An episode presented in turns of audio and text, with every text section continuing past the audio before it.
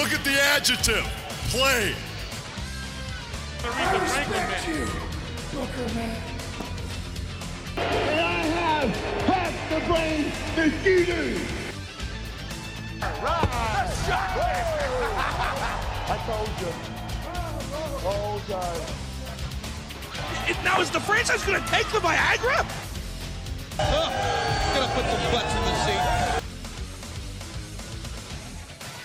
Hello there, wrestling fans, and welcome to episode 110 of Because WCW, the podcast where the big boys play. My name is the Twisted Genius, Dean Ayers, and I am joined as ever by DAZN's own Liam Happ. Good evening, Liam. How are you doing? How's the house? How's the gaff?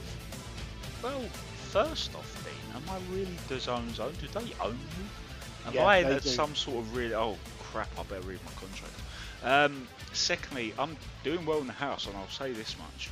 The reason I'm doing so well is I'm actually recording from a brand new kitchen. Oh, I record from my kitchen as well. It's clearly the place to be. Oh, it absolutely is. I'm on this lovely little new breakfast bar. I've always wanted the breakfast bar, and I can sit and record, and it's fantastic. Liam, do you know which part of my kitchen? Legit, do you know which part of my kitchen I am recording this from? On top of the washing machine. No, that's the that's another podcast that I record from there. No, I'm genuinely recording this, as always, from the breakfast bar in my kitchen. It's crap on a cracker. It's like stereo breakfast bars. Dueling breakfast bars. Dueling breakfast bars. Yeah. Welcome to the podcast from the dueling breakfast bars of London and the South Coast. I can't remember where the fuck he lives. So would that mean competition is implied? Yeah, I mean, dueling breakfast bar. We are now at war. You understand this, Dean, right? So we'd have to have like a 3 or 4 course breakfast where, you know, each of us has to eat each course quicker than the other one. While chatting shit about professional wrestling. Yep. And being you're forced to eat until you're nauseous, and you're also forced to watch Disco Inferno matches non-stop. You'd start off with cereal, work your way up to steak and eggs. And with the Disco Inferno matches, you can start with, work your way up to, oh wait, they're all the fucking same, aren't they? We're off to a good start, aren't we? Yes, we are indeed. 10 F-bombs and random rattling on about dueling breakfast bars. I've missed this, Dean. I have missed this so much. Well, it's been a couple of months since the last Nitro watch. Obviously, the last actual podcast we did was special tribute to Scott Hall, who features prominently on this episode of Nitro. Which we're watching today. And in fact, we're watching today the 50th episode of Monday Nitro, which originally aired August the 26th, 1996. Wow, so 110 episodes, 50 of which watch-alongs. We've had a good old go. And I know it's slowed down a little bit lately. We'll try and pick up a little bit. Yeah. It might not be the golden age of podcasting anymore, but we'll try and, I think, looking at my schedule, I'll be in New York at the end of this month for Taylor Serrano, live on DAZN, by the way. Make sure you watch it, all 12 of you listening to this podcast. And after that, we'll try and squeeze in a couple of good episodes in May at the very least, I hope. Yeah, absolutely. Now, yeah, you said this is episode 50. Now, as you know, I do every now and again. I am one of the hosts of the Hooked on Wrestling Sunday Night Quiz, which you can get over on Facebook at Hooked on Wrestling Events. And there's I can't take credit for this. This was courtesy of Rob McNichol, my co-host. He had a theme all about 100s. And he had a cracker of a question, and I genuinely haven't told you this in advance. I want to see if you can figure this out. I had a wrong guess, but by sheer coincidence, the wrestler who won the opening match of the 100th episode of Monday Night Raw also won the last match of the 100th episode of WCW Monday Nitro. Can you work out who that wrestler was?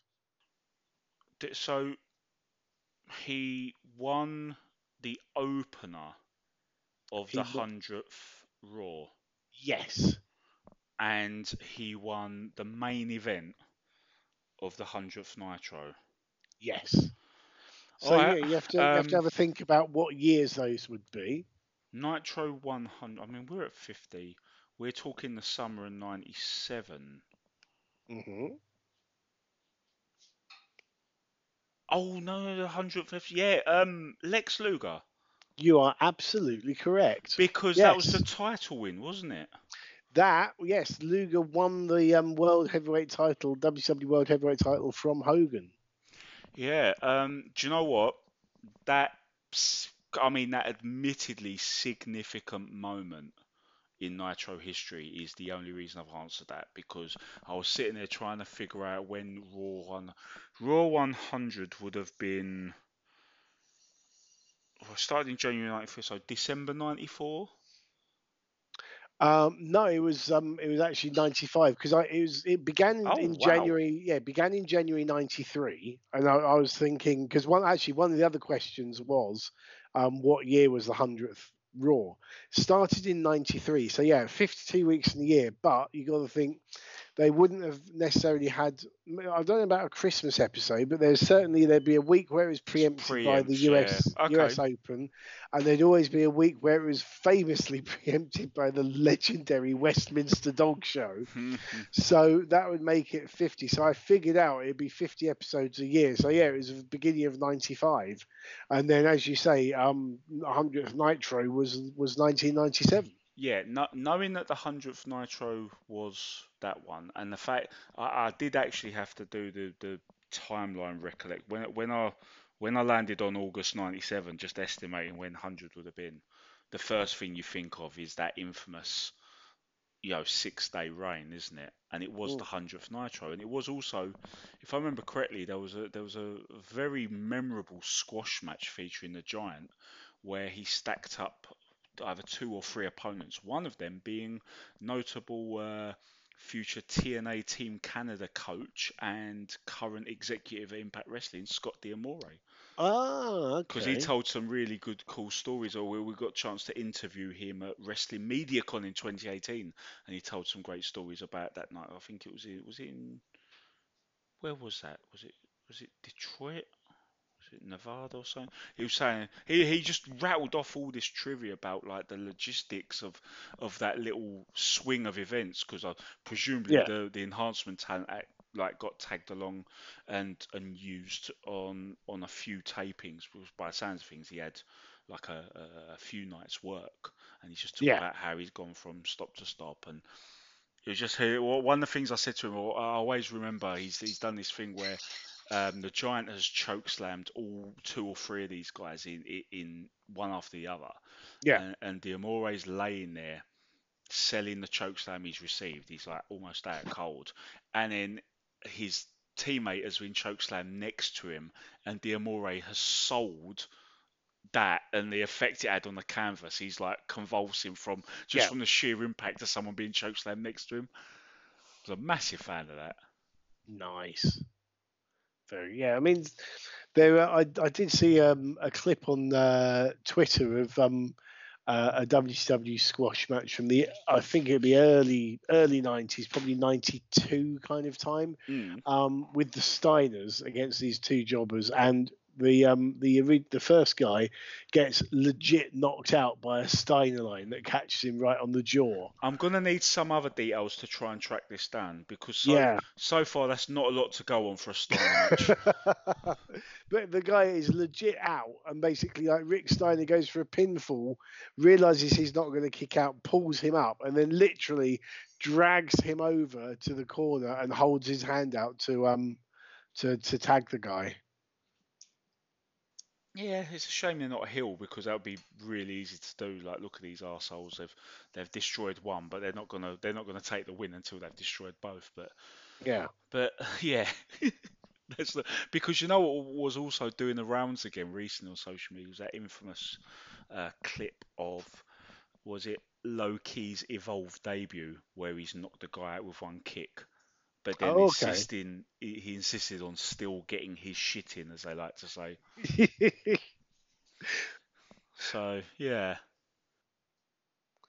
Oh, I can't find it. It's somewhere. I think it's on my liked tweets or something. I've found, but I'll find it. If I do find it, we will put it on the on our Twitter feed at Because WCW.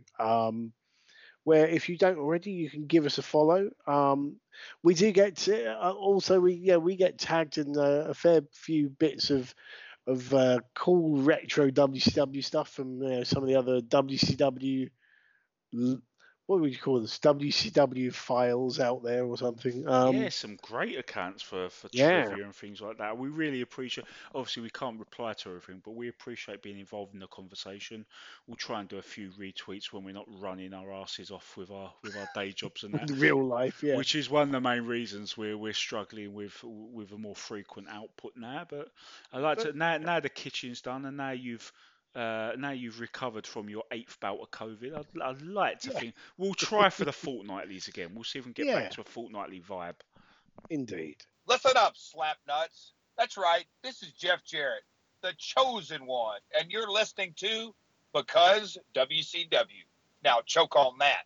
Yes. Yeah, so as we said, this is episode number 50 of Nitro, originally broadcast on August the 26th, 1996, from the wonderfully named, if I can get the venue, the wonderfully named Manatee Civic Centre. Oh, I like that.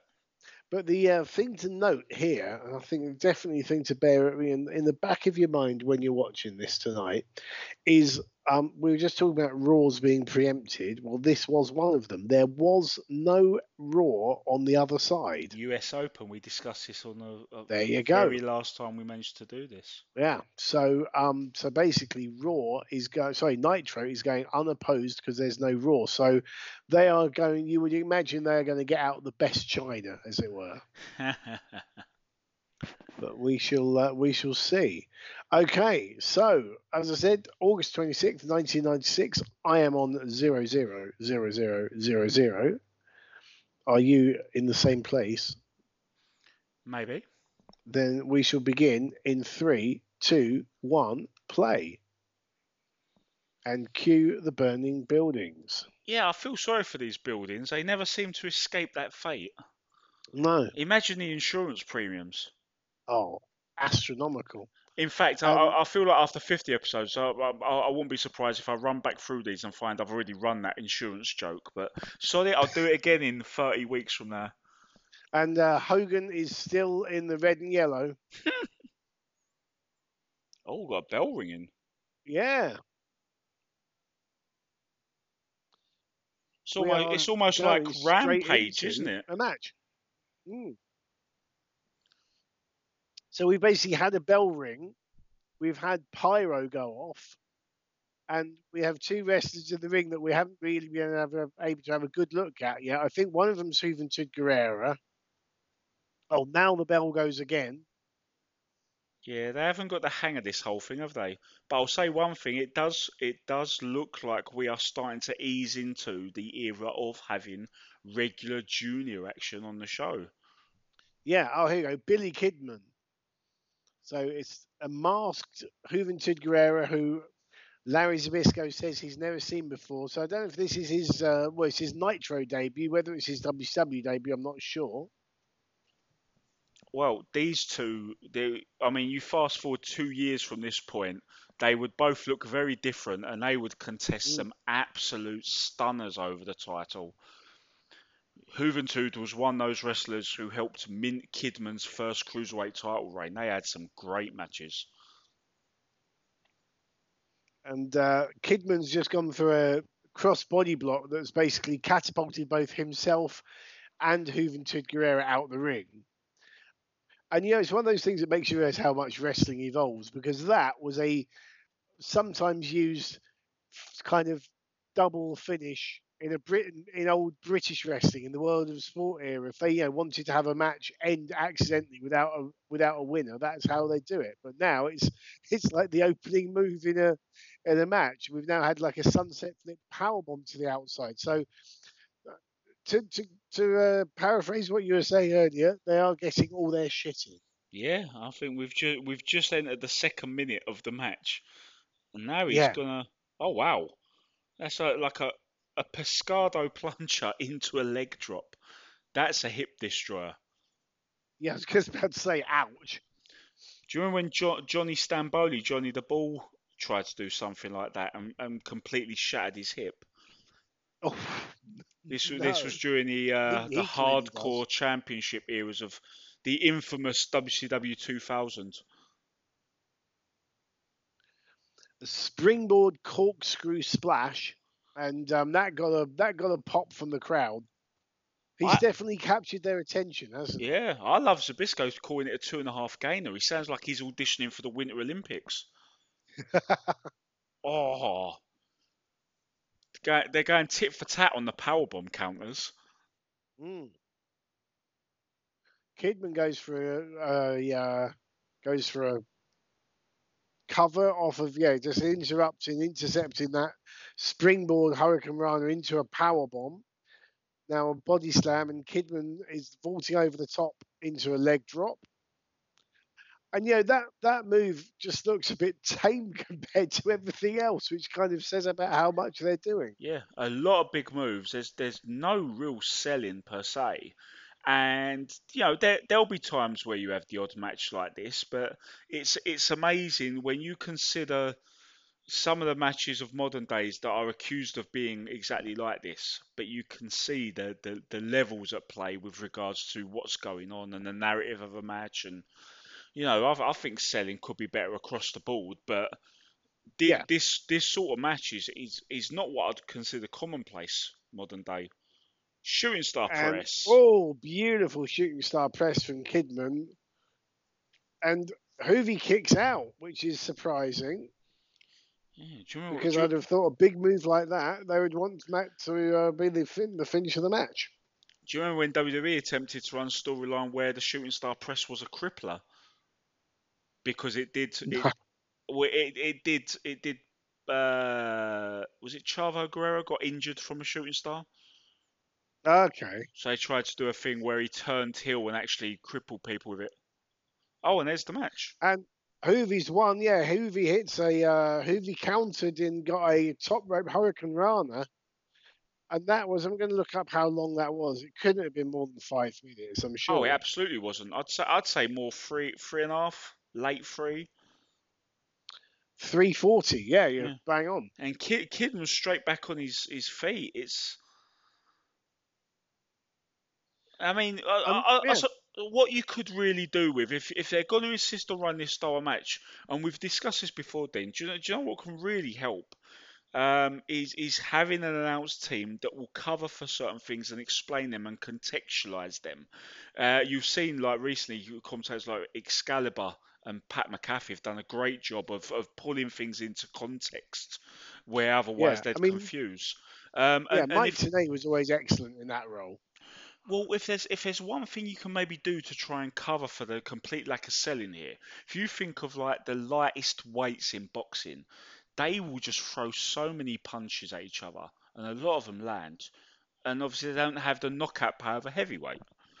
And that's a comparison you should probably make, that these two guys can do all these sort of things, but being powerbombed by Hoovy is about a tenth of the impact of being powerbombed by Kevin Nash. And that they just go at that breakneck. You could really do with them putting that across sometimes. I don't know what this promo is. So we've got Hoovy, who doesn't speak very good English at this stage of things, trying to do a promo, but then going into Spanish. And as soon as he starts talking Spanish, the fans all start booing him. Oh, he's saying in Mexico, everyone knows about the New World Order. Yeah.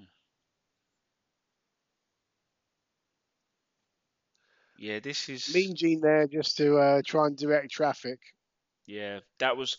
Because I think I'll give you a good comparison. Is like, have you noticed how, like, Andrade El Idolo's promos where he's using the broken English... recently, but I actually think he's been using it really well and keeping things basic and tying it into his arrogance and a little bit of menace as well. But that was just all over the shop. There's a way to do it. Well, Mean Gene clearly had someone in his ear saying, "Tell him to shut the fuck up." Yeah. Yeah. There was no, and, there was no direction. Glacier promo, Liam. Yeah. We got a new Glacier promo. Well, he was basically saying that he was the best wrestler in Mexico and then saying that everyone in Mexico is scared of the New World Order, and it didn't really go anywhere. But yeah, hey, he gave it a try. He floundered. Maybe they shouldn't have done that on a live broadcast. Who thought that? It's a shame because it feeds into this stereotype, this stigma that if you can't speak clear English, you can't cut a good promo. And I think that's utter bollocks. I think Juventud Guerrera just can't cut a good promo. Well, he's a lot better these days, obviously, but I think that sort of thing. You'd want to put it on a pre-tape, and then if something goes wrong, you just redo it. Yeah. So I do feel quite sorry for Hoover there. There was no reason for Mean Gene. I know he likes to hustle, the boy, but there was no reason for something there, was there? Yeah.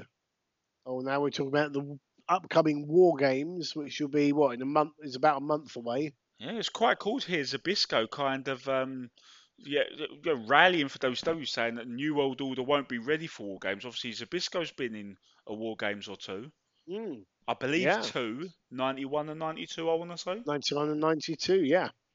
So this is, we're going back to last week where Sting and Luger asked to take up two of the slots in the War Games with Flair and Anderson.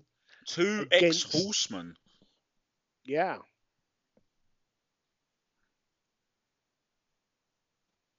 It was I remember covering this with you the first time. It was interesting, wasn't it?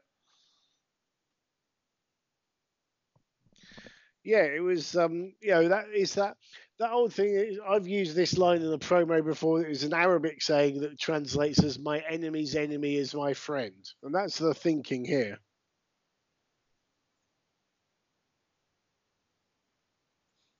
Yeah, it's interesting that like Benoit and McMichael, who stepped aside to allow them in, basically said, well, if Flair and Arn are okay with it because they are the head honchos. Which I kind of like, because you know that Flair's the crown jewel and he's the one they got as champion. But it's basically an admission that Arn is, when it comes to voting power, Arn is very much Flair's equal. Yeah, Arn is senior partner, isn't he? Especially when it's a year removed from that famous Anderson Flair feud, which I loved, and that match at Full Brawl 95, which I loved, where Arn basically proved that he's not to be undermined by Flair, and the instant response of that was Flair allying with him and Pillman and reforming the Horsemen, almost with that level pegging that we saw there. So I like that. I like the progression there. I appreciate that. Oh, what have we got in the second hour? We've got Shivani running. Oh, so we got Michael and Benoit, so the two people ousted from the War Games, against Luger and Sting, the people who've taken the slot from them. See, that part I don't understand so much, because if they're going to run that match, you might as well have them say, no, I don't want to give up my spots. I don't think that's a good idea. They need to prove it by beating us. So it could have been a little bit better there, now I think about it. Mm. So we have got, with the American Males music, but we've got Marcus Bagwell and Jim Powers, the world's oldest youngster, and they are managed by Teddy Long. Is this a new tag team? Yeah. And what's happened to Scotty Riggs? They've got a new manager and hideous new ring gear as well. Well, Teddy Long managed Bagwell and Scorpio, didn't he, to the world titles a few years prior to this. But it does make me wonder where Scotty Riggs has gone. Has he got injured? Has he been fired? I'm trying to recollect now. I'll have a quick look. it feels a little hard to keep up sometimes, doesn't it? Here comes the Dungeon of Doom.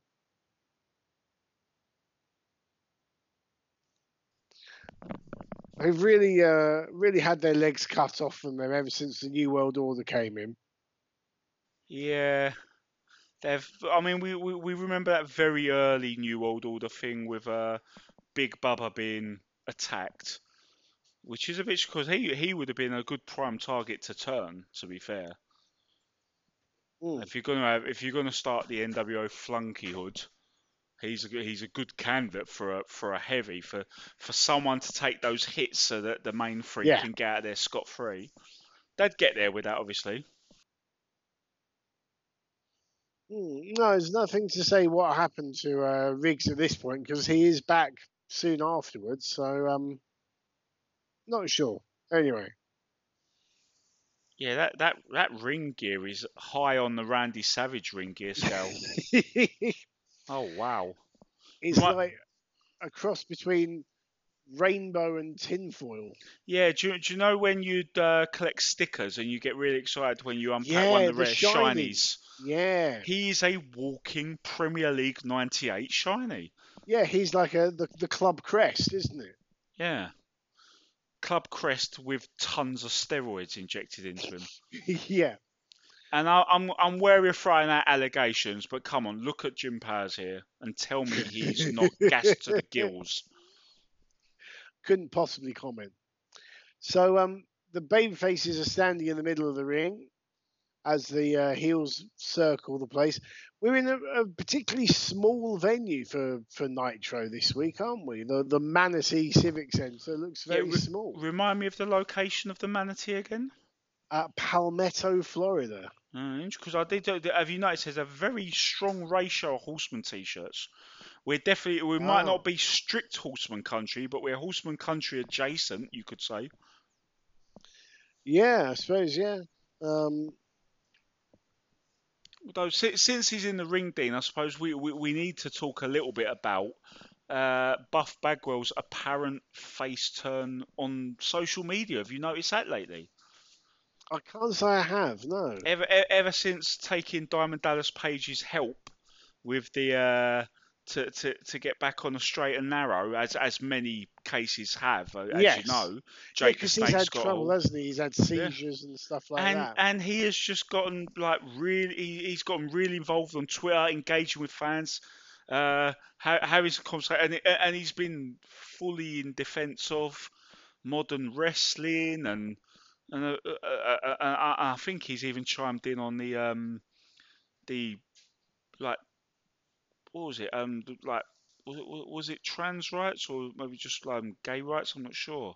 Okay. I don't want to state something, and I'm kind of off market. Yeah. But he did get involved in that, in a very positive way. To be fair, because he has that reputation, doesn't he, over the years of being a bit of a douche. Yeah. But no, he's been the opposite of that as of late. Oh, okay. Well, I've just looked up the Manatee Civic Centre, which is now known as the Bradenton Area Convention Centre, but it holds 4,000 people. So, in the grand scheme of things, not a lot, for something like this. I mean, I think my local venue, the Brighton Centre, holds around the same. So, yeah, but on a narrow shot like the hard cam, it looks absolutely fine. So Jim Powers now taking over on Ray Traylor, and Jim Powers has been on the offense an awful lot. Yeah. Still wrestles like he's stuck in the 80s. Yeah. And this means he's taking the pinfall, don't you? Yeah, of course.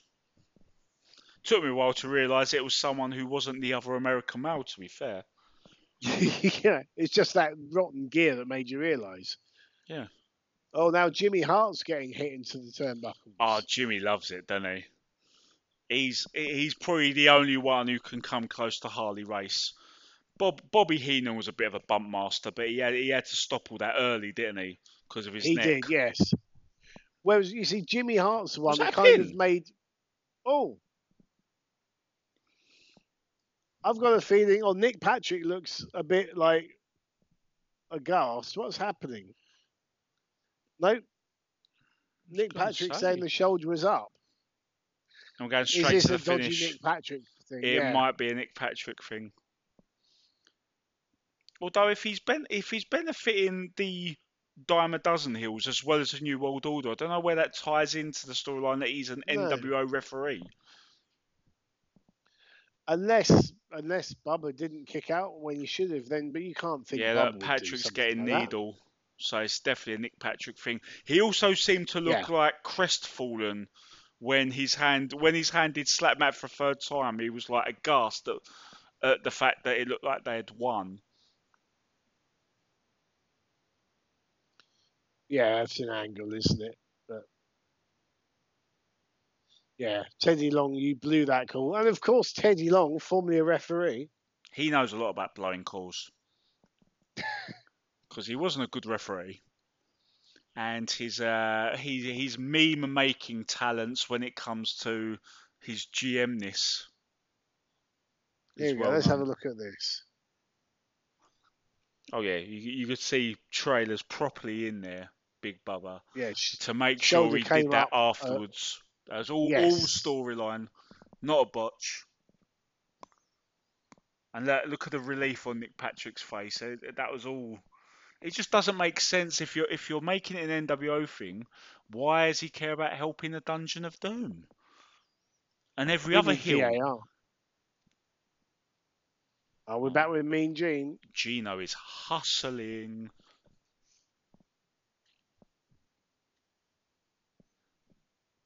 You got by the skin of your teeth.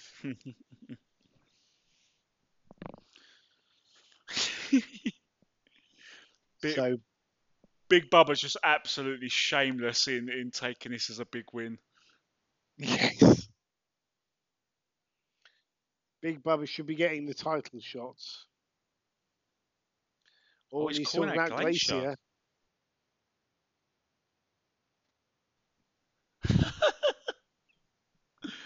It's easy to forget that Ray Traylor is a national treasure.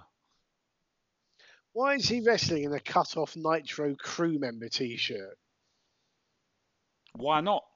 Would be my instant rebuttal. Fair enough. But it does mean that Big Bubba doesn't get his own merch. Sullivan says everyone should have listened to him about Hogan. Ah, yes.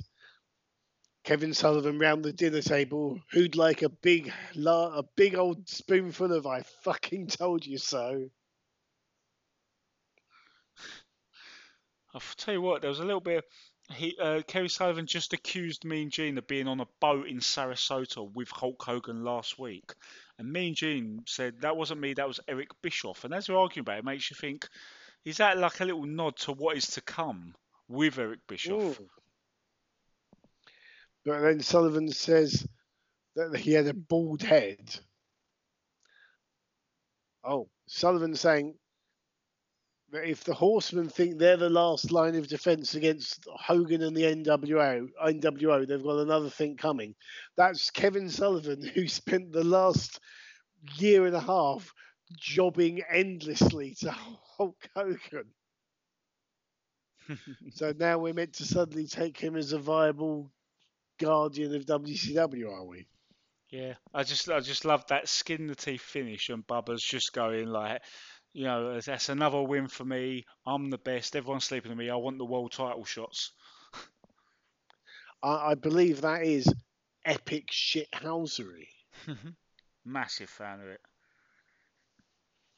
So here's Luger and Sting, and they're going to talk about this really badly timed challenge. Even Luger says, I thought we had things straightened out here. They want to gut check them. That's what's happening. We're not going to have random TNA jobbers show up on this, are we? I couldn't help. You know I had to make that reference. To really impress the crowd but not get signed to a contract. Yeah, well, if you're trying to impress Bruce Pritchard, you know you're screwed. Here comes Sting. Let's see if he loses his train of thought. you know, Sting's hair is now getting really really awkward stage, isn't it?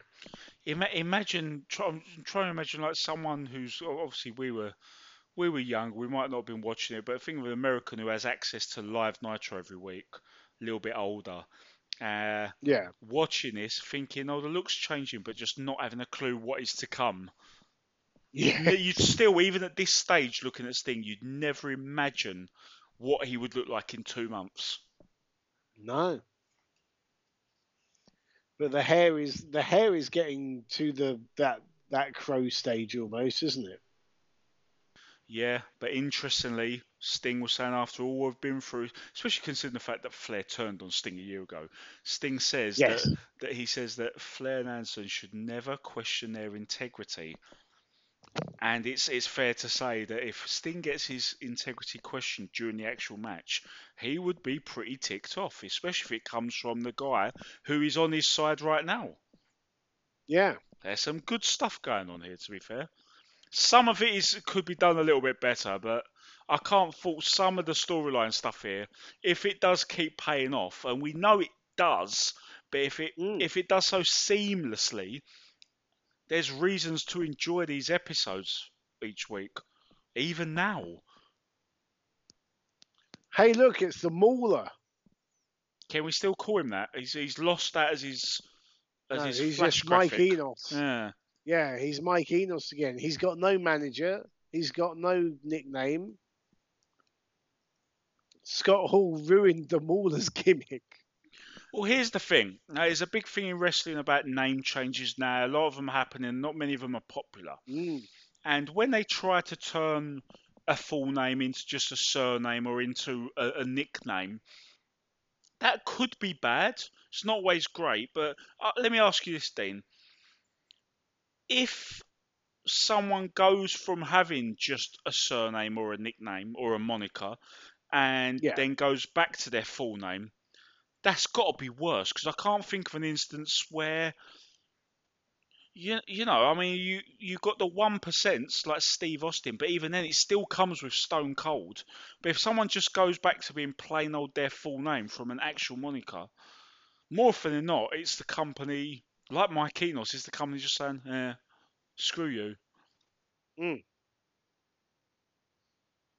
Oh, yeah. I mean, I think with Mike Enos, the Mauler was only ever meant to be like a one-night deal, because, yeah, the idea was this was a big match and your attention was in the ring, and then all of a sudden Scott Hall shows up and disrupts everything. You know, it's the same way as how they disrupted their own Nitro show with the Lord Dart on Rey Mysterio attack. Yeah, who's your favourite one and done in that respect? Is it Mike Enos not being the Mauler? Is it Brodus Clay looking to be an absolute killer then showing up and dancing? Or is it that what's his face in NXT who got big hype for his debut and then promptly got destroyed by Samoa Joe and was never seen or heard of again? Never seen again. Yeah. Do you not remember that? Yeah. I remember. I can't remember the guy's name. No, I remember exactly who you mean. I still think the Mauler was the best of those three because of the long term impact it had. Not for the Mauler, not for him, no. Enos, but for WCW, for the collateral damage. Exactly. Although anyway, it's Mike Enos against. One of your favourites, Chavo Guerrero, a very young and inexperienced Chavo Guerrero at this point. Yeah, and it's shown one of those sad realities of wrestling perception in that even though Enos is a complete and utter jobber, and Chavo, while he's nothing great on the totem pole this way, but he's got a hell of an upside. He has been profiled quite well. I think didn't he upset DDP as part of the DDP Eddie storyline? Quite possibly, yeah, I think so. And because Mike Enos is bigger muscular, he's dominant. Not just using his power to have the heel control, but he's dominating this match. Whereas there should be a lot more of this being used to show what Chavo can do, what a David can do versus a Goliath. But wrestling can't help itself.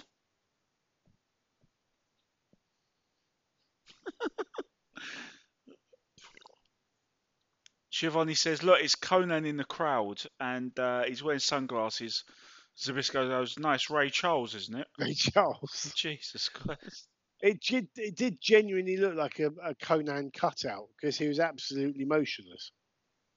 Showing every bit of personality and charisma that he does on his podcast. So we've also got Mike Enos' tag partner in Rough and Ready with a towel over his head at ringside. And I, for the life of me, I can't remember who he is. It's Taz, isn't it? Towel on head. It's Taz. It might as well be. I don't know who. I'm trying to remember. I remember they were the tag team of Rough and Ready. And I wouldn't dare actually insult Taz, because he has been an absolute treat on commentary. Dude. Now, I don't know. That was very strange, because Enos went for a powerbomb, but then just collapsed with Chavo on top of him, selling his leg. And now Chavo goes for a figure four. And... And the thumb to the eye of the ref. Now we're going to have a 2-on-1. Yeah. Oh, it's Dick Slater. There we go. It was a setup all along, Liam. He's kicking him out of the ring. Yeah, he's switching places and giving Enos the towel to put over his head. That's not the issue, though, here, because... Enos has a buzz cut, and Slater has a full head of hair. How much attention is the referee paying? Well, he can't see very well because he got thumbed in the package. Eye. Well, you've got to protect Mike fucking Enos. Well, Chavo... So in true WCW fashion, Chavo pins the wrong guy and wins the match. And the precedent was set, surely, when Hogan beat Vader the year before by beating Ric Flair on pay-per-view. I've got to say, that was... I mean, we have encountered great matches on Nitro. We've encountered matches that we're like, that just dragged on too long and weren't worth it. That was a complete car wreck. And it's not often that the matches have sunk that badly. It wasn't even that funny. He wants DDP again.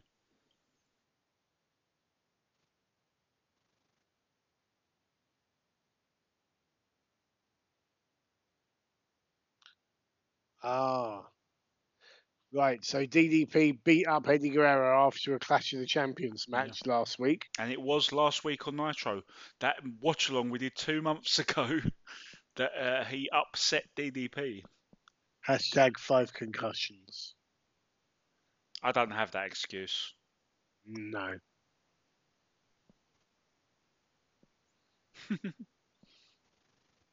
Mean Gene's trying to calm Chavo down. He might have him over his knee at this rate. Well, he's already taken the wind out of the sails of Juventud Guerrera. Chavo DDP at Full Brawl. Nice. We haven't reviewed Full Brawl 96 yet, have we? Mm. But while there was nothing amazing about that promo, that was good, concise delivery. That was a bit better. Got the points over. Plugged the match that will happen between him and DDP and where it's happening. Yeah. We've now got a Mean Gene and what I presume is Bobby the Brain Heenan with his back turned advertising a WCW Monday Nitro t-shirt. He's got the thing on back to front. Bless him. I've never seen one before. No. But then Heenan said that he hadn't got his t-shirt on wrong, that he got his head on wrong. He can't have his head on wrong. He's the brain. Oh, we've got Steiners v. Nasty Boys on Saturday night. And let's face it, we always know they pound the ever-loving shit out of each other. Yeah. The tag scene is not a bad one in WCW at this point in the timeline. Oh, it's JL! Yay! Go to JL. Go straight to JL. Do not pass go. Do not collect £200. Ha, ha, ha. Very funny, then. Think he might get beat here. Do you reckon? Well, thankfully for him, that music is not bringing out Loch Ness. But instead, that, the 57th occupier of this music, Rey Mysterio Jr. Yes, this was rehashed several times. You can't go wrong with a bit of Rey Mysterio versus Jerry Lynn, though. No. It'd be nice. And he just said to the camera, message to Dean Malenko that if he wants that cruiserweight belt, come and get it. So I'm guessing there will be another Mysterio Malenko match. Not that that's a bad thing, and not that we're complaining at all. It's a shame he didn't say it like Rick Steiner, though. You want some? Come get some. Come get some. Hopefully these guys get like 6-7 minutes. No, it'd be silly to ask for more than that, but yeah. Give us a fun match, especially after enduring that shower of shit. I have to say, talking over the Steiners, I was disappointed at how tame Scott Steiner's Hall of Fame speech was. I mean, I knew it wouldn't be anything controversial, but come on, you've got years, decades worth of stories, and the best thing you can come up with is the Macho Man trying to get cows to come to you. I know everyone was really hoping universally for a give me a fucking mic or something like that at the very least. Or even that, you know, there was a 33 1/3 chance of him getting in the Hall of Fame. Yeah, gotta be Steiner math, isn't there? Yeah.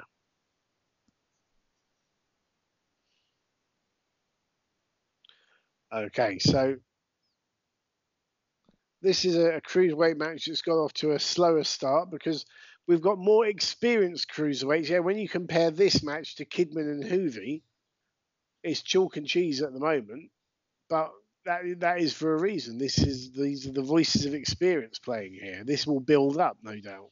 Yeah, well, it's the champion, and even though he's a young champion, you've got to play into the fact that he understands the gravitas of the role and the title he's defending, presumably. Mm.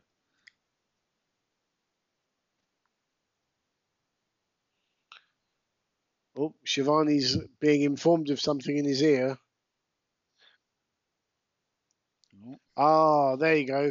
So Mysterio and JL is just the match in the ring, so that they can go to the Hulk Hogan instead. Why couldn't Mike fucking Enos have been this match again? Look, they've even got Hall in double denim. Oh, this is the infamous one. This is where everyone has been freeze framing Hogan at N.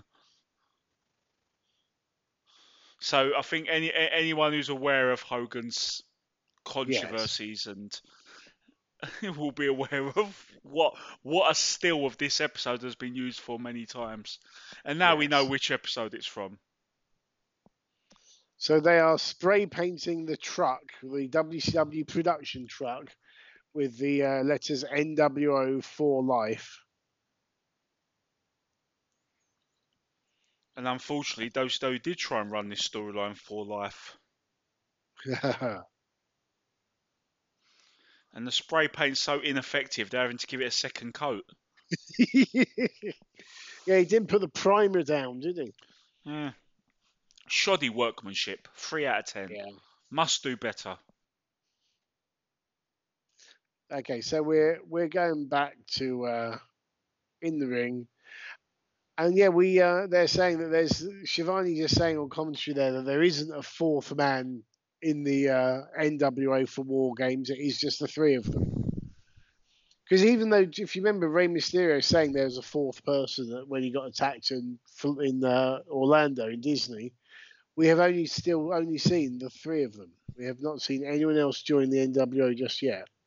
Yeah, and also we saw Rey Mysterio come out of a trailer fresh, dive on Kevin Nash and then get thrown headfirst into it, at which point he was out of it. So yes. They really didn't think that part through, which is a shame. I mean, obviously the piece was world famous nonetheless, but there were a lot of little bits about it they could have really worked on. Even though we cut it some slack for how long the angle ran and how it dried up the show. It could have dried up the show a little less and still squeezed in more stuff. And a lot of things really weren't just a little off. And they're trying to foreshadow in the fourth man, but it didn't work there, did it? No. And a flip plancher from Rey Mysterio Jr. And Malenko is out looking. Malenko is out on the aisle looking on, scouting the match. Yeah, you can't just say his name and expect no consequence. And now Rey is distracted because he is looking over at Malenko and not focusing on his opponent. And this is a title match, I believe. So you know, if he doesn't pay attention, he could end up. He could end up losing his belt. Well, they're not going the 3-minute sprint route either. No. JL's offering him the amateur wrestling stance. This is different. Mm. They are shooting, brother. And the crowd aren't quite into it yet. But as I said, I think this is going to be a slow burner build-up.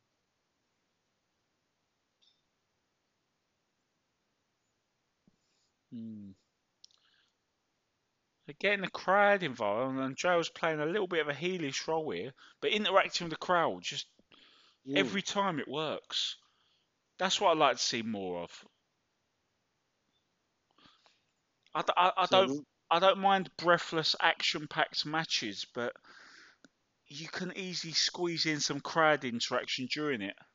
Yeah, and JL is definitely going more heelish because Rey Mysterio put the went into the amateur stance to reflect what JL had done, and when Mysterio went into the amateur stance, JL just put the boots to him in the double axe handle across the back of the head. Got a few boos from the crowd and a big sit down power bomb and a 2 count. It'd be interesting if we were ever to get Jerry Lynn on this podcast. This would be an interesting thing to talk about because he gets a rare opportunity to be the bigger guy, to do some heelish things, and I've seen him play the heel a couple of times post WCW, and he's not terrible at it. But with the mask, he gets to just easily go to these classic little tropes of rule breaking. It must have just been a nice change of pace compared to what he was hired to do most of the time. Definitely.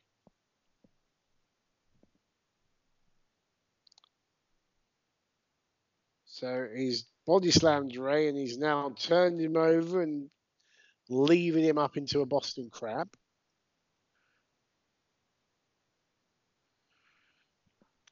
And again, the size difference there is going to, he's going to mean that Rey should be selling it a lot, which he is.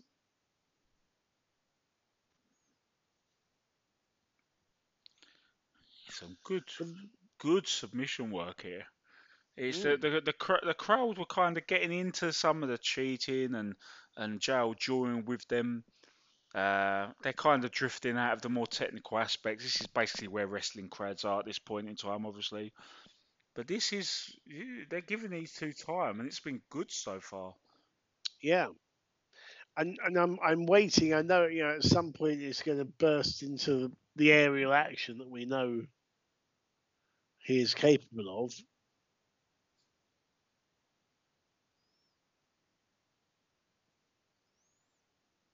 Oh, and just the dynamite. The dynamite stick is on screen. We are less than a minute away.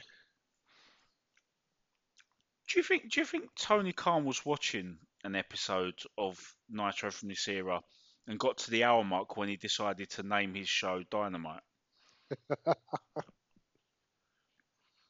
Because I'm not even mocking this. I'd really like that to be the truth. Did he name it after Dynamite Kid?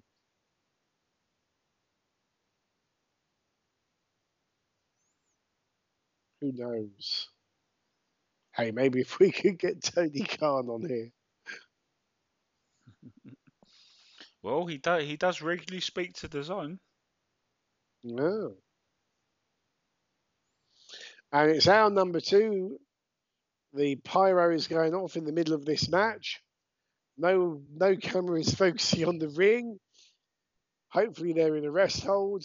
And Eric Bischoff and Bobby Heenan have taken over the commentary. But what I want to know is, was Eric Bischoff on the yacht in Sarasota? Wow. That is a question that will never be answered. Or will it?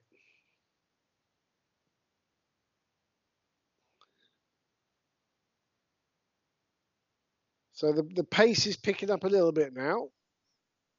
Yeah, it's quite an interesting booking to do, to have them do like the slow start of a long match, and then they're picking up the pace purposefully at this point. But obviously they don't feel any pressure from WWE because of the preempting, to the point where they put Mike Enos out there.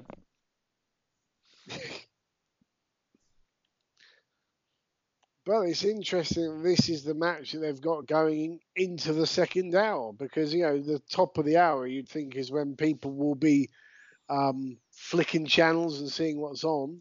And all due respect to these guys, but they are not the most recognizable stars. I mean, you know, obviously now, totally different matter with Rey Mysterio, but back in 96, Rey Mysterio was not the global icon that he is now. Oh, it's just being established, you know. He's got his title reign, but there's a lot of work to do for sure.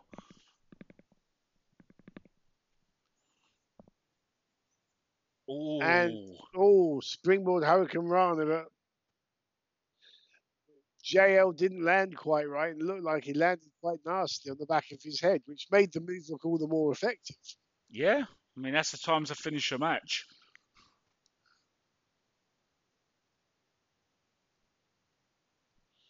He's calling out Malenko again. He says, where are you? Come here. I'll challenge you for the belt right now. Why would anyone, babyface or not, say that?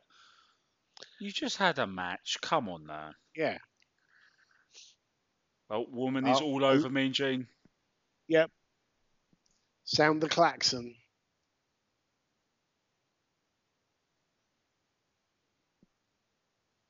No. Oh. Will Mongo go back to the Bears? I hope so.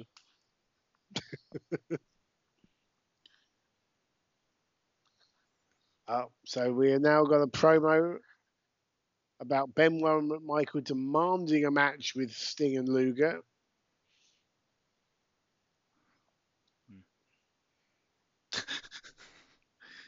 He's doing genuinely. Mongo is doing so well.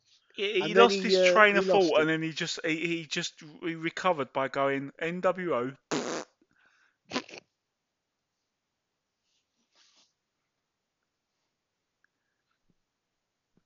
So Mean Gene now talking to Benoit, and woman is stroking Mean Gene's chin and leaning over as she's going to kiss him, and Mean Gene is trying to tell her to stop while trying to listen to Benoit at the same time. Yeah, and Deborah is attempting to do the personality and the posturing for both her and Elizabeth. Yes. She was always quite a natural for that side of things, to be fair. Indeed, yes.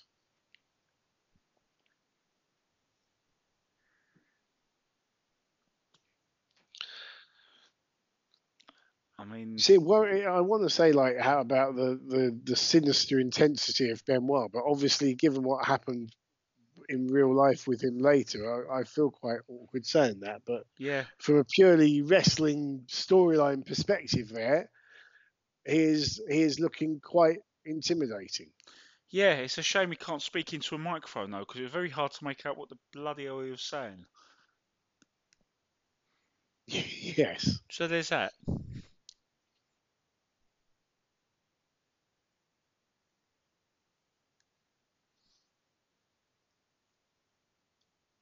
So, have you seen, since I'm going to put this out on the night we're recording, so I feel comfortable doing this. Have you seen the news this afternoon, Dean, about 1PW returning on Fight? I have, yes. Yeah. So how are you feeling about that? I wish them the best of luck. They did approach me about it, and I said that it wasn't something I was interested in getting involved in. My life is somewhat different now, and travelling up and down the length of the country to Doncaster isn't something that is something I'm interested in right now. But yeah, wishing them the best of luck. I think, you know, if anything that gets people talking positively about British wrestling can only be a good thing. So yeah, best of luck to them. Yeah, they weren't willing to pay you the Dean Ayers money, were they? It was nothing to do with that.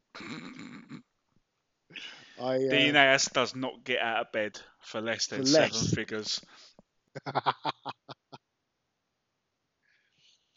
No, it was something I did back at a different time of my life, and yeah, I'm not much of a traveller these days. I'm, you know, 15 years older than I was. Yeah. Why can't I just do more shows on the South Coast, Dean? That's what I want to know. I know. That's what I want to know. So we've got a recap here of the Giant and Randy Savage. Savage wearing your favourite tights.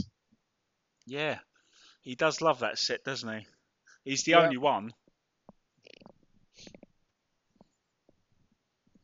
So, I mean, they must have known that we were going to, like, 15, 16 years later, that we were going to have a big gap between two episodes of Watch Along.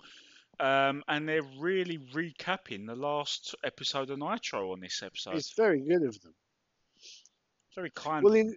Yeah, very kind of them. I mean, in all seriousness, as we've said, this is an unopposed Nitro, so they're really getting their shit in as far as, like, putting the main storylines over, and without actually wearing out the live appearances of the main storyline participants. Mean Gene, on the other hand, is getting his reps in.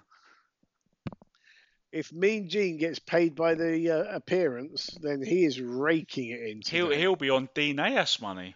He will be on Dean Ayers money. Ah, so that's interesting. We've got Full Brawl coming up, but they have announced the world title match to come on the following pay-per-view, which makes sense because they'll both be in War Games. Or will they be? No, Savage won't be. And Savage is not in War Games. Ignore me. No, but Savage obviously won't be, War Games War Games will obviously consume Full Brawl. But yeah. Yeah. And yeah, the world champion will be in War Games, so the title isn't being defended there. So you assume, unless Hogan is defending it before Halloween Havoc, that we've got this match where the result is no doubt going to be the same. We're thinking about this point in time in the WWF. I don't think Savage ever beat Hogan. I'm not sure if he did in WCW. He might have done once, but as good as the Hogan Savage matches were, they never grabbed me in the fact that I never thought that Hogan would lose, you know what I mean? Yeah, did he ever actually give him a single bloody win? I'm not sure. I'm gonna see if I can find out. And I can hear music that can only be Hacksaw Jim Duggan. Yeah, Hacksaw, who was he's just done a Goldberg entrance. Goldberg stole his entrance from Hacksaw Jim Duggan. He just walked through the same sort of pyro that Goldberg has. Yeah, because Goldberg hasn't debuted yet, has he, on here? And now we've got him confirmed as a massive plagiarist.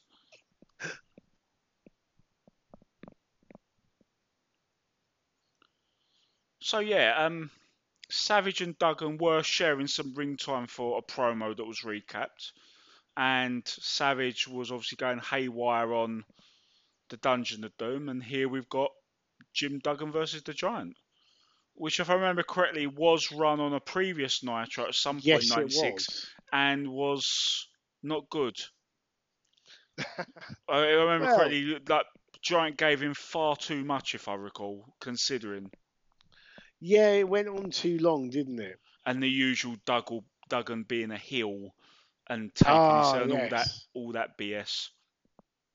Taping his fist up, yeah, that's right. Can we get chokeslam 1, 2, 3? Oh, he's going for the. I thought he was going to hit him with a 2x4 then. So here is the young, slim, lithe giants of old. But let's face it, if there's one person who will know how to work this exact kind of match, it is Duggan. You know, he had a long feud with Andre the Giant back in the day. Jimmy Hart's tripped Duggan up immediately in this match. So we're going straight to the shenanigans. Jimmy Hart being chased around the ring by Duggan, who has got the Giant, got Hart's jacket and has just thrown it in the Giant's face to unsight him, and is then laying in the punches, just windmilling him with both hands. With the Giant doing his best Leslie Nielsen impersonation, holding the jacket on his face. Yes.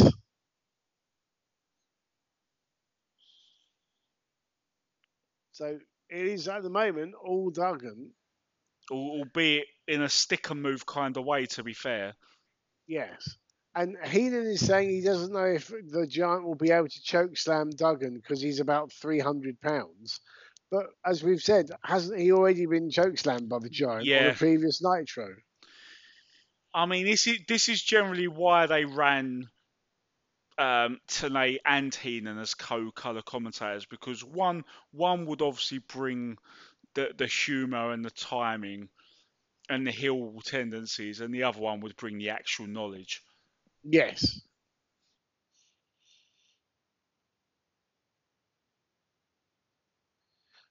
Now the Giant has guillotined Duggan across the top rope. Duggan's gone down, and now the Giant is in charge. Yeah.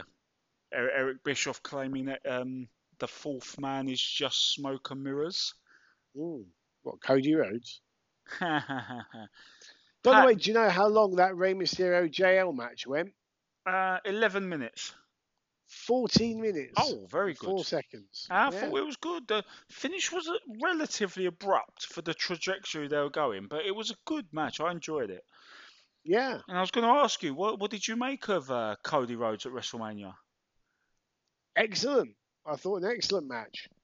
I'm not even sure if we've had a proper episode since the news broke, to be honest. It might have been around that last non-Scott Hall tribute episode that the news broke that he was leaving AEW. But to be honest, it kind of almost feels a natural thing that he would be going back. He, out of all the breakaway guys who helped Tony Khan head up this new alternative, he was, here we go. Oh, hello. I'll finish that thought shortly because Ted DiBiase has just shown up. The crowd are going crazy. So obviously they can't call him the $1 Million Man, but they can call him Ted DiBiase because that's his real name. Yeah, and they can insinuate that he has plenty of funds to be a prominent financial backer, which I like. Indeed. I like it when, you know, we're just talking about Cody Rhodes. I'm happy he's still got his persona that he built away from WWE. I'm glad that the little things like Malachi Black keeping the eye aspect of his character. I don't like it when wrestlers have to hit the reset button on all their hard work. Ooh, and we have to hit the reset button as fans as a result. Well, Duggan taped the fist up. And the Giant is no-selling the big punch. And the referee just allowing it to happen. Nick Patrick as well allowing it to happen. Jimmy Hart's now got up on the apron, grabbing the 2x4. And there's a tug of war over it. And Duggan has now walked straight into the choke slam. Oh, just got him. It wasn't a clean one. But the finish was good. The landing was good. Yeah. Nick Patrick puts himself in the worst position to count shoulders, Dan.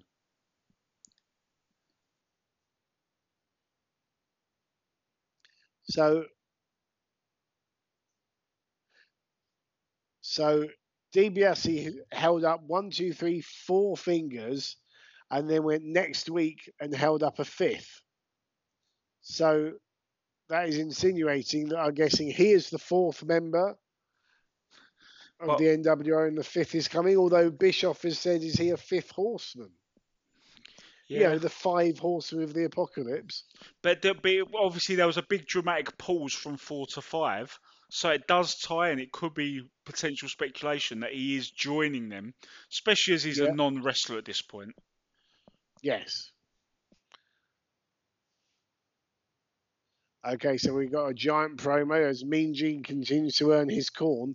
And by the way, talking about AEW, as we were just then, in a couple of matches' time, we have the debut on Nitro of a young wrestler called Chris Jericho.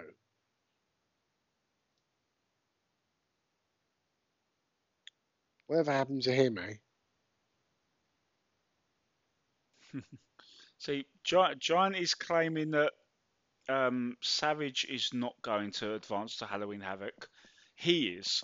Now, they've not said anything about their full brawl match being like with a winner moving on, but I feel like when Ted DiBiase's promise of a 5th man next week comes to fruition, this is all going to look a bit silly. Ooh.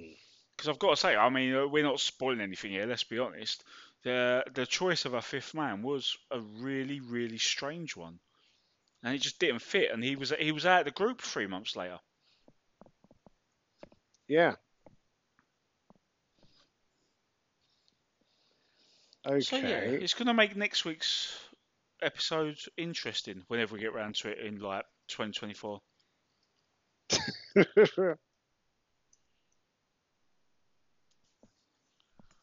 So, September 15th would mean we've got 2 more Nitros. Is that right? This is the 26th, so we'll have 2 more Nitros. 11, 1, 2, yeah. September the 2nd, September the 9th, yeah. And I can't believe this. The Rock and Roll Express are coming out to Jamie Noble's music. Is this Jamie Noble's music? Well, don't get me wrong. I mean, this music has been used by about 100 different WCW performers. I don't know why I just tie it so hard to Jamie Noble. It was always also when you watch these watch-alongs, you hear it more commonly on that WCW magazine advert where the little boy dressed like Sting suddenly morphs into Sting himself. Oh yes, I remember that. And we have Flair's music. So it's Flair. This will be Flair and Anderson, no doubt. Yep. Woman is here and she's ready to cheat. Sorry? Haven't we already had this match? Flair and Anderson. We absolutely have. They're getting a bit knackered now, aren't they? Maybe being unopposed and being the 50th episode, this is a best of. Yeah, we just don't notice. Yeah.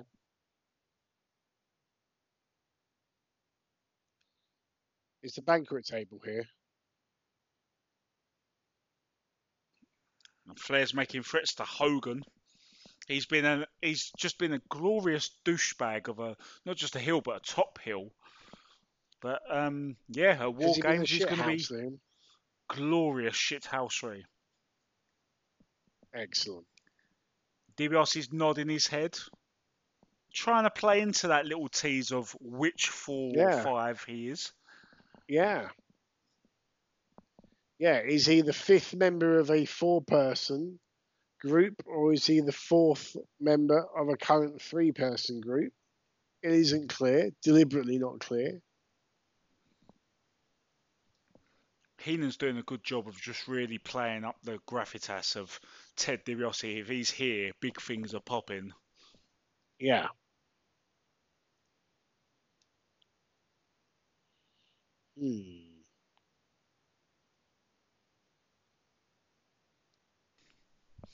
Reminds me of Bobby Roode's NXT promise to have all of the riffraff in the crowd replaced by CEOs and high flyers. And Ted DiBiase trying to start that in 1996. Which I thought was a great... I can't believe it took till 2016 for someone to run that line in a heel promo. I'm going to make sure all the top 1%ers in life come to this show, and you guys can't come, you filthy riffraff. So we've started off with Arn Anderson against Ricky Morton. And a blind tag is made. But the referee counted Morton making the pinfall, even though Gibson's the legal man. So does that? So that either means he didn't see the tag. It was also a really poor attempt at doing the blind tag off the ropes by the Rock and Rolls, to be fair. Yeah, and there's an inadvertent Arn Anderson look-like in the crowd there that Flair just walked past. I don't know if you clocked that.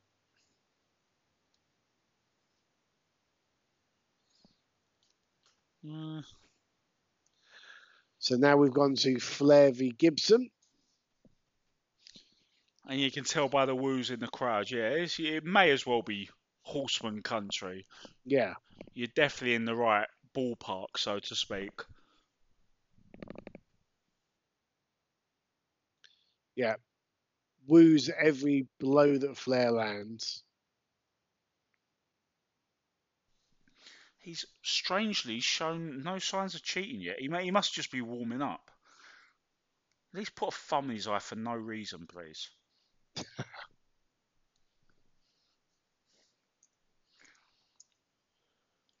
think woman must be on some sort of 12 steps program. She's not even reached that for a leg yet. And we're well into the 2.5 minute mark of this match. Something's not right there. Here we go. Come on, woman. There we go. There we go. There we are. Good girl. There we go. Everything is better again. She couldn't stay on the wagon for too long. No, she couldn't help herself. I heard it's a disease. Good bit of random cheating for you there. I mean, obviously, nothing will beat Flair making the cover with his feet on the ropes against the guy he's just knocked out with brass knucks and then raking the eyes at the end for good measure. We'll bring this up on every watch-long episode. And I refuse to apologise for that. That was one... my only regret was not making a clear timestamp of exactly what Nitro was. We're going to have to go back and get clipped. We owe it to ourselves to find the moment. We owe it to wrestling. There will be an evening where we'll have a little preliminary conversation on WhatsApp, Dean, and we'll say, should we do a podcast tonight? Should we do a podcast? And then right at the last minute, we'll decide not to record a podcast for our fans, but to instead track down that episode. We'll devote the evening to that instead of giving them more hashtag content. I seem to remember it was either a tag or a six-man shortly after Mongo had joined the Horsemen. Was it that recent? I might be wrong. I might be completely wrong. We have to find it. DDT from Arn. One of the best in the game. Oh, yeah. And that's the match. And I'm glad it wasn't a long match, especially when you know who's going to win. The whole sight of seeing these four go at it, there was no... I remember this, because the reason we recalled them doing this before was because we remember how cool it was to see this. Seeing it again, it's just there's no novelty there. So thankfully it didn't last very long. And the Rock and Rolls really didn't even get any offense in.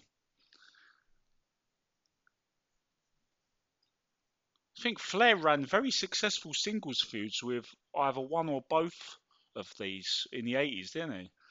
Him and Ricky Morton and the Great American Bash tour, you know, when they used to do the tours around the country.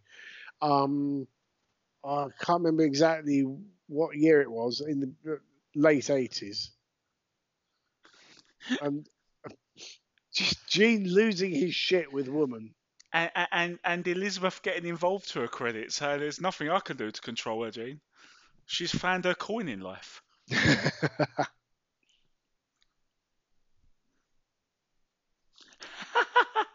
Arn Anderson's telling him off for ogling women. He's done nothing wrong. It's all woman. Poor Gene. Yeah, you know, if this was modern day, there would be lawsuits. There'd be consultations with HR going on, wouldn't there? Mm. I mean, Gene would probably get blamed, bless him. Poor Mean Gene. Gene he deserves it for running that seedy hotline, though. Mean Gene is seedy come-ons to the hotline.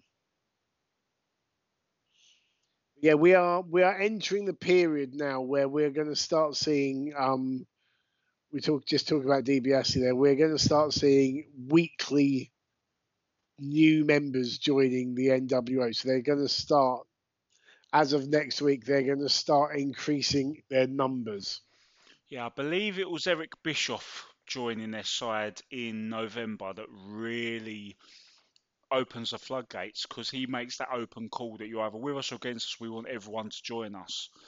Yeah. And I know a lot of people don't agree with that, but for me, it was important that they did, like, you know, the takeover needs to be successful, and they become the thing you hate, where they're just full of all these numbers, so that then the popular baby faces of WCW can then reinvade back.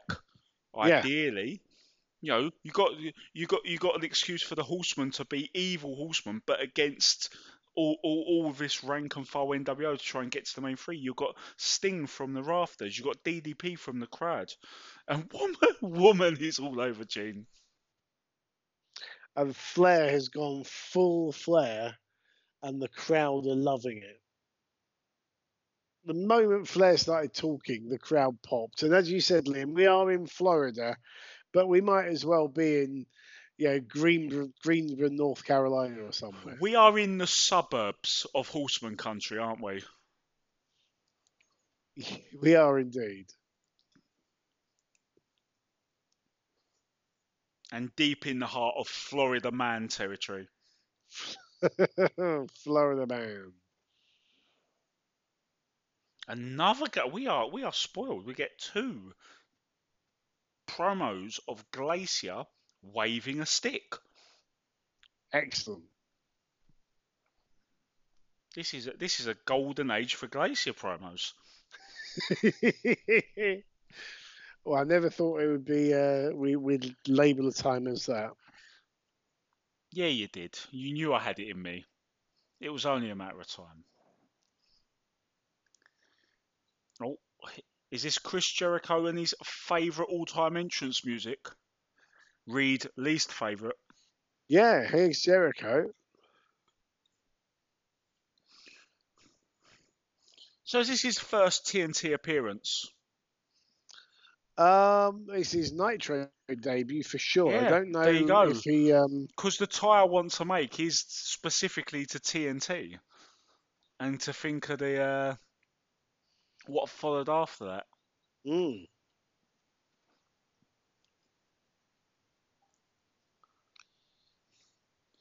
Alex Wright versus Chris Jericho has a lot of potential. I'll give him that much. Could be one hell of a dance contest as well. And I've got a feeling they would be familiar with each other from Germany, because Jericho did some German tournaments, and Alex Wright, I'm pretty sure, would have been there as well. This is the good part of having wrestlers go about and get their reps in at a bunch of places. Yeah, because, you know, you're debuting in a new environment. You're totally new company, new environment. So make something familiar with your opponent. Hopefully, this is also a benefit of having a bit of a multiverse open up, with various companies working together. We've seen Progress, Ring of Honor, all work, New Japan. We know that WWE won't really operate on that sort of style. Closest they got was by running like NXT, NXT UK, but they're veering away from even that now to the extent of where it was. But we're getting a nice little multiverse that allows some serious talent rotation. Mm. And we have the equivalent of an indie standoff. Got to get their shit in, Dean. Yep. Well, it's also known as the babyface stalemate, isn't it? Yeah. You know, they're both nice guys. They're both fairly middling, not really significant on the totem pole. Well, not yet. No, at this stage, obviously, debut for Jericho, but he would go on to be a pretty big character in WCW, and an even bigger character elsewhere, of course. Oh, Jericho with a very early ask him. Ask him! Some things are just evergreen, aren't they? Yeah. Will we get the 1 foot cover? Probably not, but I can wish, can't I? I don't think we would, you know, this time, but one of the things that got me into being a Chris Jericho fan from the start was the arrogant cover. But never, and it's that great thing of heels like the Ted DiBiase middle rope back elbow. It literally never, ever, ever works. The Ric Flair going up to the top never, ever, ever worked, but they would still go for it every single match without fail. But with that 1 foot cover, that's what made it so great. He wasn't expecting to get the win. He just wanted to be a massive dickhead. Huge fan of that. Once again, epic shithousery. I was going to say something like there's not enough dickheads in wrestling, but to be honest, you go behind the curtain, you realise that's not the case. Not including you, Dean, obviously.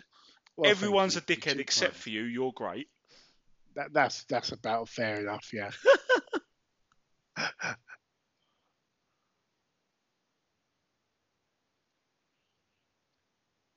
Chris Jericho, the young lion. Now, he'd been, am I right in thinking, I'm just getting the time right, he'd been in Smoky Mountain by this point. He'd been in ECW by this point. Yeah. He's now fresh out of ECW. Yeah, because he was in War, the legendary Wrestle and Romance in Japan first off. Around 95, that was. Yeah. Smoky Mountain was probably before that. But then you'd imagine that they were able to splice their American and Japanese bookings. Most wrestlers did. That's what led to the legendary Sabu situation in ECW, didn't it? When there was a clash and he favoured Japan. So they clearly do try and go back and forth, which makes sense. Yeah, he where Sabu surprisingly chose the people who actually paid him on time. But also, Japan usually runs like 6-week tours of events, don't they? Yes. With a set crew. They lead to a big event, and then they start over and see who's available for the next swing. And then obviously, like, wrestling indies don't work like in America, they don't work a rigid weekly setup. They'd run a show maybe once a month, maybe once every 2 months. So I suppose wrestlers would cut. You're right. They'd covet that Japanese money and the stability of a 6-week tour. And then during their breaks, they'll see what bookings they can pick up in America. Yeah, I would presume. So yeah, just looking at Jericho here. 94 was Smoky Mountain, and Wrestle Association R. It was renamed, but yeah, and in Japan. That's like RB Leipzig all over again, isn't it? Yeah, and a little bit of CMLL as well. Then War and CMLL in 95. I think there must have been ECW in there as well somewhere at that time that hasn't been listed here, but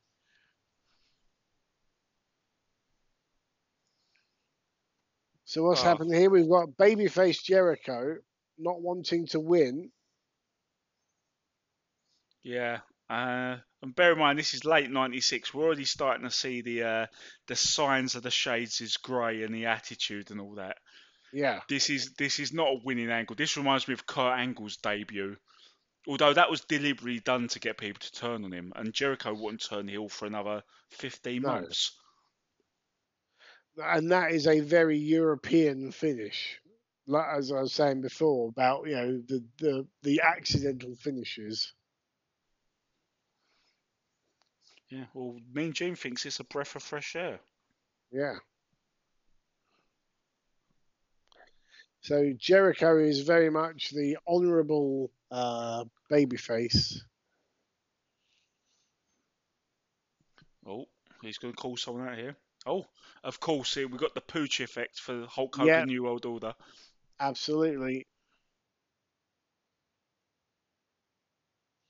Jericho coming across as the ultra-sincere babyface, which, as you say, is lending itself to a heel turn at that point. I mean, Gene just casually went to Alex Wright and said, sorry, we ain't got time for you to talk. Yeah. If anything, there could have been a catalyst for Alex Wright to turn heel. It's like, who are you calling the match on me out of sympathy, you condescending prick? Why won't they let me talk on the mic? Why are you speaking on my behalf? I'd have taken a win like that. Fuck you. Smack him with a chair. Alex Wright could have been a brilliant heel from that moment. So we've now gone straight into a new match without any intros, which is the Steiner brothers against the Blue Bloods. And the Blue Bloods in this instance are Bobby Eaton and Dave Taylor. And they're both refusing to start the match.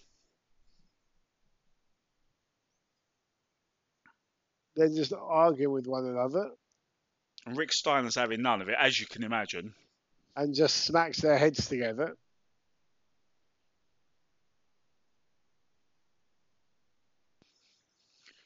So that's a novel way of starting a tag team match. But yeah, this team ain't going to last, is it?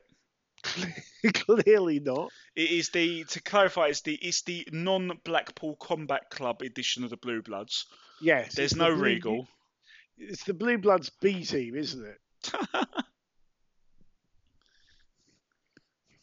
Well, at least one of them's British. True. 50% ratio's not terrible.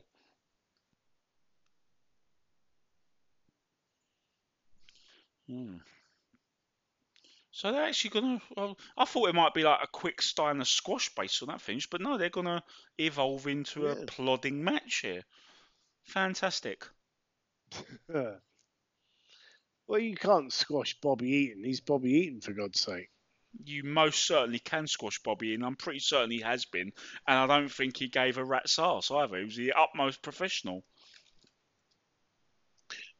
I think, I mean by that, the other guy wouldn't want to squash Bobby Eaton because they hold him in too much respect. Maybe, but that other person, whoever it may be, probably really loves money and knows that like a dominant squash win usually raises your stock. Still arguing. Yep.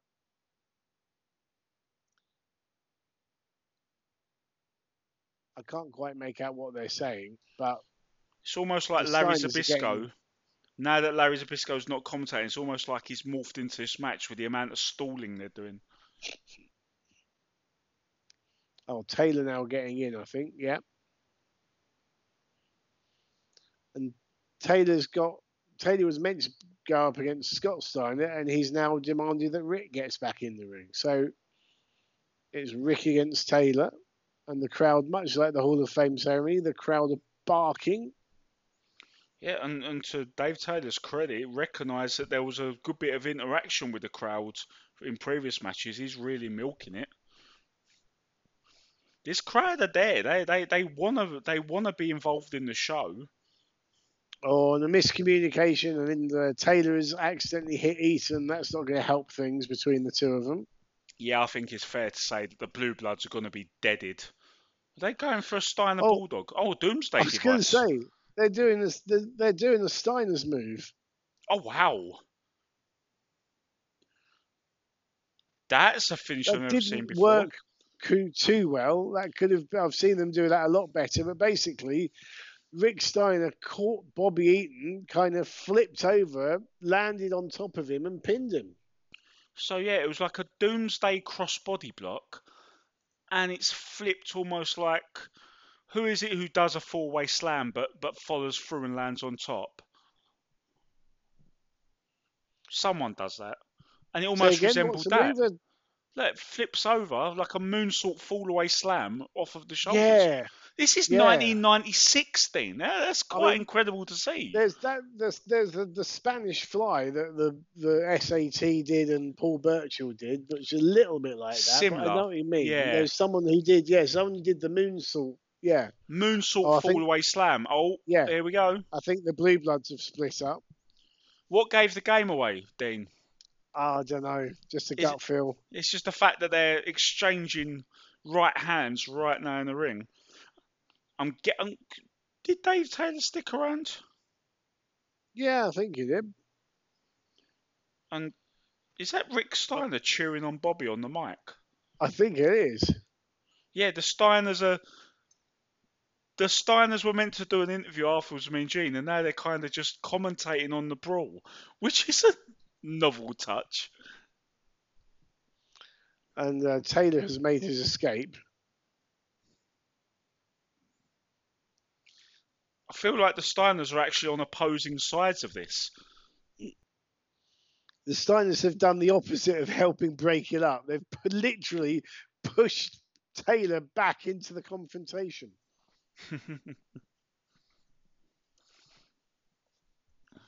So it's going to be the Steiners and Harlem Heat at Full Brawl. Funny enough, I feel like they wrestled them at Full Brawl 97 as well. So we say about WWE being repetitive with their matchmaking.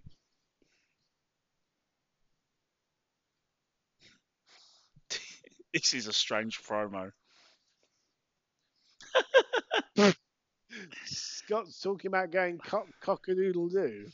Well, if Macho Man is not here on the show to be on the good coke, then at least Rick and Scott can partake in the good coke. Someone's got to be out of control, haven't they? Yeah, it's in the contract. And Harley Race has to take a bump. Yes. You thought I'd forgotten about that one, haven't you? Can never forget that.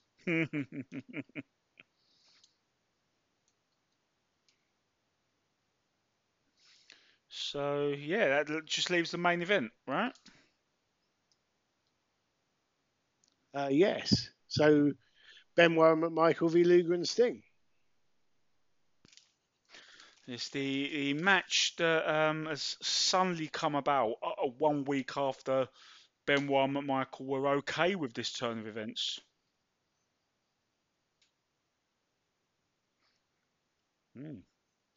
Heenan's cutting a pro Flair and Horseman promo against the NWO. Mm-hmm. But, I mean, it's hard to emphasize enough that, you know, Heenan's a heel, and this to me, as far as I remember, was the first time that you ever had heels cutting promos against other heels, because there was the heels within WCW and the heels outside of WCW, if you see what I mean. And it was like these two levels of it all, and it was at that time it was totally unique. Yeah, and as I've said before, it's one thing I've always had a soft spot for is when a heel turns face. Preferably, they don't suddenly start being a happy, smiling baby face. I like seeing the reason that heels are heels, but they are directing it towards other, more despicable heels. Precisely. Absolutely. Always a fan of that dynamic. Never fails, in my opinion. Yeah, I think I've mentioned this before. But I've said this to someone previously on the British scene when they turned babyface and they're like, what do I do now? And I said, do exactly what you did before. You're just doing it to different people. Yeah, maybe just show a little bit of self-reflection at times in promos, I would say. Just a little bit of a self-awareness and acknowledgement of the situation. Obviously, you put the elaborate cheating away, but then there's a way to do that as well, right? You know, if you see, well, look at Eddie Guerrero. Yeah, not just that though. Like, you'll have a recently turned face against the heel in a feud, and it's quite a gratifying situation, you know. If the actual heel obviously initiates the cheating, and you get that turnabout is fair play by someone who obviously knows how to be a devious bastard. Yeah. Speaking of William Regal earlier, for instance, you'll remember when he was turning that sort of heelishness and his whole history onto Triple H and Evolution that time. And he kind of acknowledged it and said he was basically going to show him what a true villain is. And it popped the crowd big because of that whole element. Yeah, definitely. Right. We have got off to a very fast start here in our main event. A four-man brawl in the ring. We've got Benoit and Sting have paired up. And Luger and Michael have paired up. What are the odds that Sting went straight to Benoit and thought, fuck that, I'm not working with Mongo? But I do want to know, however, what is the deal between Sting and Lex Luger? Well, they're on the same page now, Liam. That ship has sailed. Sorry. Fuck. Sorry, I'm late, aren't I? Yeah. I've shown up to the party just as they're cleaning up. Yeah, they're mopping the sick up, and you've just turned up with a bottle. To clarify, it is not my sick. Probably Dean's. He could never hold his liquor. No. My liquor. We're suddenly American, are we? No, I'm talking. You were drinking pints of the sauce that comes with pie mash. Which is why you were sick. I mean, who does that? Which is why I was sick. Yeah, exactly. What was I thinking? And Mongo with a NFL style pump to the ribs of Luger, and he tags out, and in comes Benoit. Short clothesline. So, yeah, I mean, we can get into this narrative a little bit. That, I mean, this match makes sense if Benoit and Michael were a little more resistant of the idea of being replaced on War Games. Or you maybe put it on the winner of this match will be the last two members. I don't know, but yeah. You've still got something to work with here, even if it's done a little bit clumsily. You could have done, yeah. I mean, you could have done this as this match decides who is in there, and then you've got the situation of Flair and Anderson at ringside. You know, do they interfere? Do they sit back and watch what happens? Yeah, that would have been that good. That kind of thing. And then when they had that thing, because I did pay a little bit of compliment to the whole where they both said, if that's what the bosses, Flair and Arn, want, that's what we'll do. They could have maybe said that little bit more gritted teeth. Maybe have one who's really holding out on it, and they're kind of like, you know, because you could imagine like Mongo being the talker, being the more vocal one. He'd be like, "Nah, this stinks. We want to go in it. We respect that you give the orders, but no, pick us. You know, you could do a little bit more with it, but we are nitpicking. To be fair, this is a good time for storytelling at the minute. Otherwise, we've touched upon the positives as well."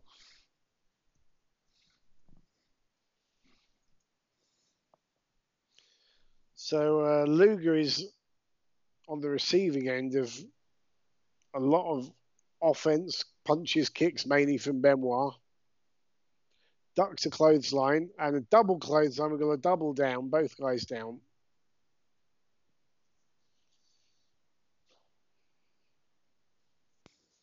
Can you smell a hot tag, Dean?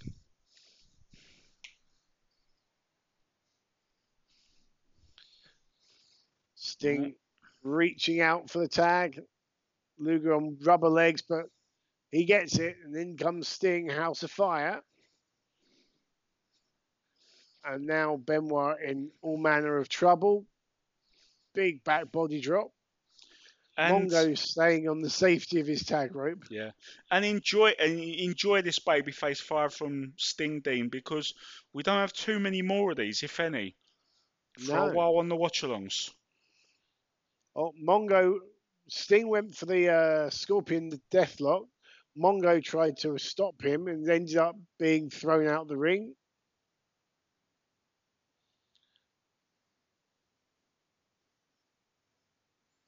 And yeah, Luger is in trouble. And he's just Sting went for a splash off the top. Yeah, Luger went into the post. Sting just went for a splash off the top, and Benoit got the knees up. And here comes the order. Yeah, Benoit went for the headbutt and missed. And yeah, as you say, here comes the order. The Hogan's out. He's been seen by McMichael and he's begging off, which seems like a ruse for a blindside. Yeah. Interesting that we haven't got the NWO t-shirts just yet. We've just got Hogan in a black t-shirt with NWO spray painted on in white letters. Which actually looks better, to be fair. Yeah. But I understand the merchandise money to be made. Exactly, yes. But McMichael's been completely distracted. Oh, and then Scott Hall just appeared. Excuse me. Here's Nash as well. It was weird because Hogan backed off and lured McMichael to where he would see Hall and Nash coming, whereas before he had his back turned to where they came from. But again, it gave me lots of reasons to nitpick, but I am admittedly nitpicking. Yeah, and they've just spray painted NWO onto Michael's back, so the whole match has just ended as nothing. A razor's edge or outsider edge on Benoit, and a jackknife powerbomb on Sting from Nash. And again, NWO being spray painted on people's backs. They're all getting a spray paint treatment.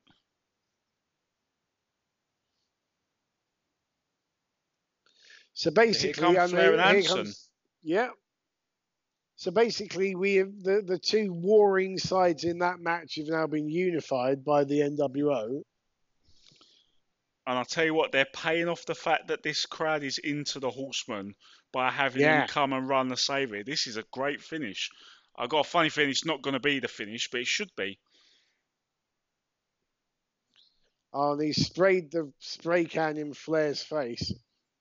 They should have had the heels just take a powder at this point, I think. That's such a shame.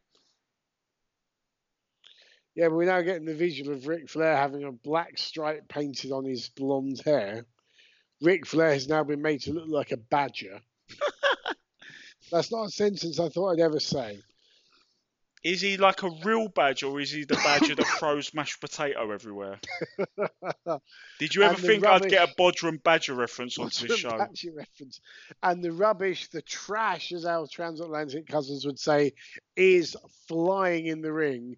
You're right. This is Horseman territory. And yeah, as we would learn, WCW as a company hated the whole concept of all this debris coming on a regular basis.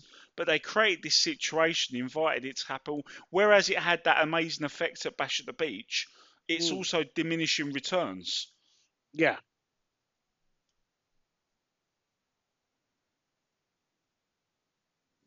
And we've not seen a single shot of Ted DiBiase. There's no evidence that he's still in his seat at this point. No, so they're keeping that vague and open-ended, which is good.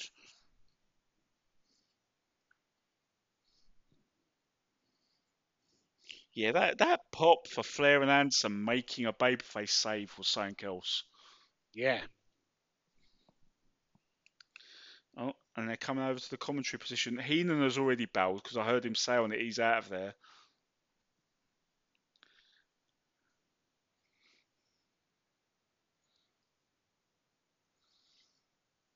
This is the first time they've taken over the commentary booth? Because this would happen a lot, wouldn't it? Yes. And Hogan is spray painting NWO over the WCW logo.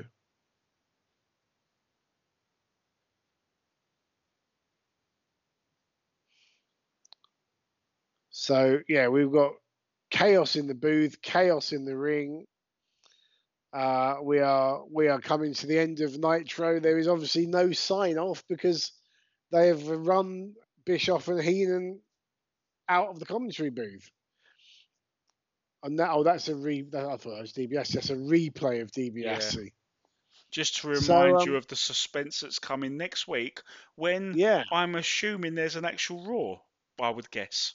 There is an actual Raw, yes. That makes sense. But for an unopposed one, they finished that in quite a grandstand way. And it is a shame we didn't get a bit of just a bit of standing tall. They didn't have to beat up the NWO, but they could have stood tall. Just run them off after they did the damage on the ones who are not in War Games. Yeah. Actually, I tell a lie because Nitro is unopposed next week because Raw aired on September. It aired on September the 6th. Yeah, because they were. It's silly because I knew it was because of the US Open. US Open's 2 weeks long. 2 weeks, yeah. Of course. So the September the 2nd edition of Nitro was unopposed. Raw aired 4 days later, and then it was the September 9th that Raw was back up against Nitro, which I'd imagine would be a live Raw. No, it wasn't. Oh, hang on, I'm getting the wrong one here. Hold on, this website's going tits up. Let's just look at that again. September the 9th. No, it's still taped, so no. But anyways, but yeah, next week we're in Chattanooga, in Tennessee. Is that a real place? I always assume people make it up to like the Chattanooga to mock the Deep South. No, it's a real place. Main event is the Four Horsemen against the Dungeon of Doom in an 8-man tag. So we're back to the on again, off again, on again, off again, on again, off again, yeah, on again, off again, on again, off again, on again, off again, on again dispute between the Horsemen and the Dungeon of Doom. Yeah, we've also got a few what look like glorified squashes. Jericho against Malenko, that'll be good. So, yeah, plenty to look forward to there. And obviously, we've got the promise of significant storyline development. So, yeah, I'm looking forward to this one. We'll, like I said, hopefully we can squeeze in 2 episodes in May. So maybe we try and fish out that guest for a pay-per-view. And we get another watch-along in for sure. Yeah, absolutely. We will set the wheels in motion there. This is Lance Storm, and if I can be serious for a minute, you're listening to Because WCW. Right. Well, that brings us to an end of this Nitro. Definitely a thumbs up for me. Would you say a thumbs up for you, Liam? Yeah, absolutely. There was some absolute stink on the show. Step up forward, Mike Enos. But there was enough to enjoy watching. So a couple of good matches. And that was a big finish. They're putting some serious hype into it. They've already announced the main event for Havoc. We've got a serious show coming up in Full Brawl. And we with the benefit of hindsight, we know how it's going, which is good as well. But even if we didn't, I would be excited right now. Marvellous. Right. Well, thank you for listening, folks. Thank you for joining us. You can find us, as I mentioned, on Twitter at BecauseWCW, Facebook.com/BecauseWCW. We will be back very soon. In the meantime, you can look at our 109 previous episodes from, well, wherever you downloaded this podcast from. In the meantime, on behalf of Liam, this has been Twisted Genius, Dean Ayers, saying thanks for joining us. We'll see you ringside.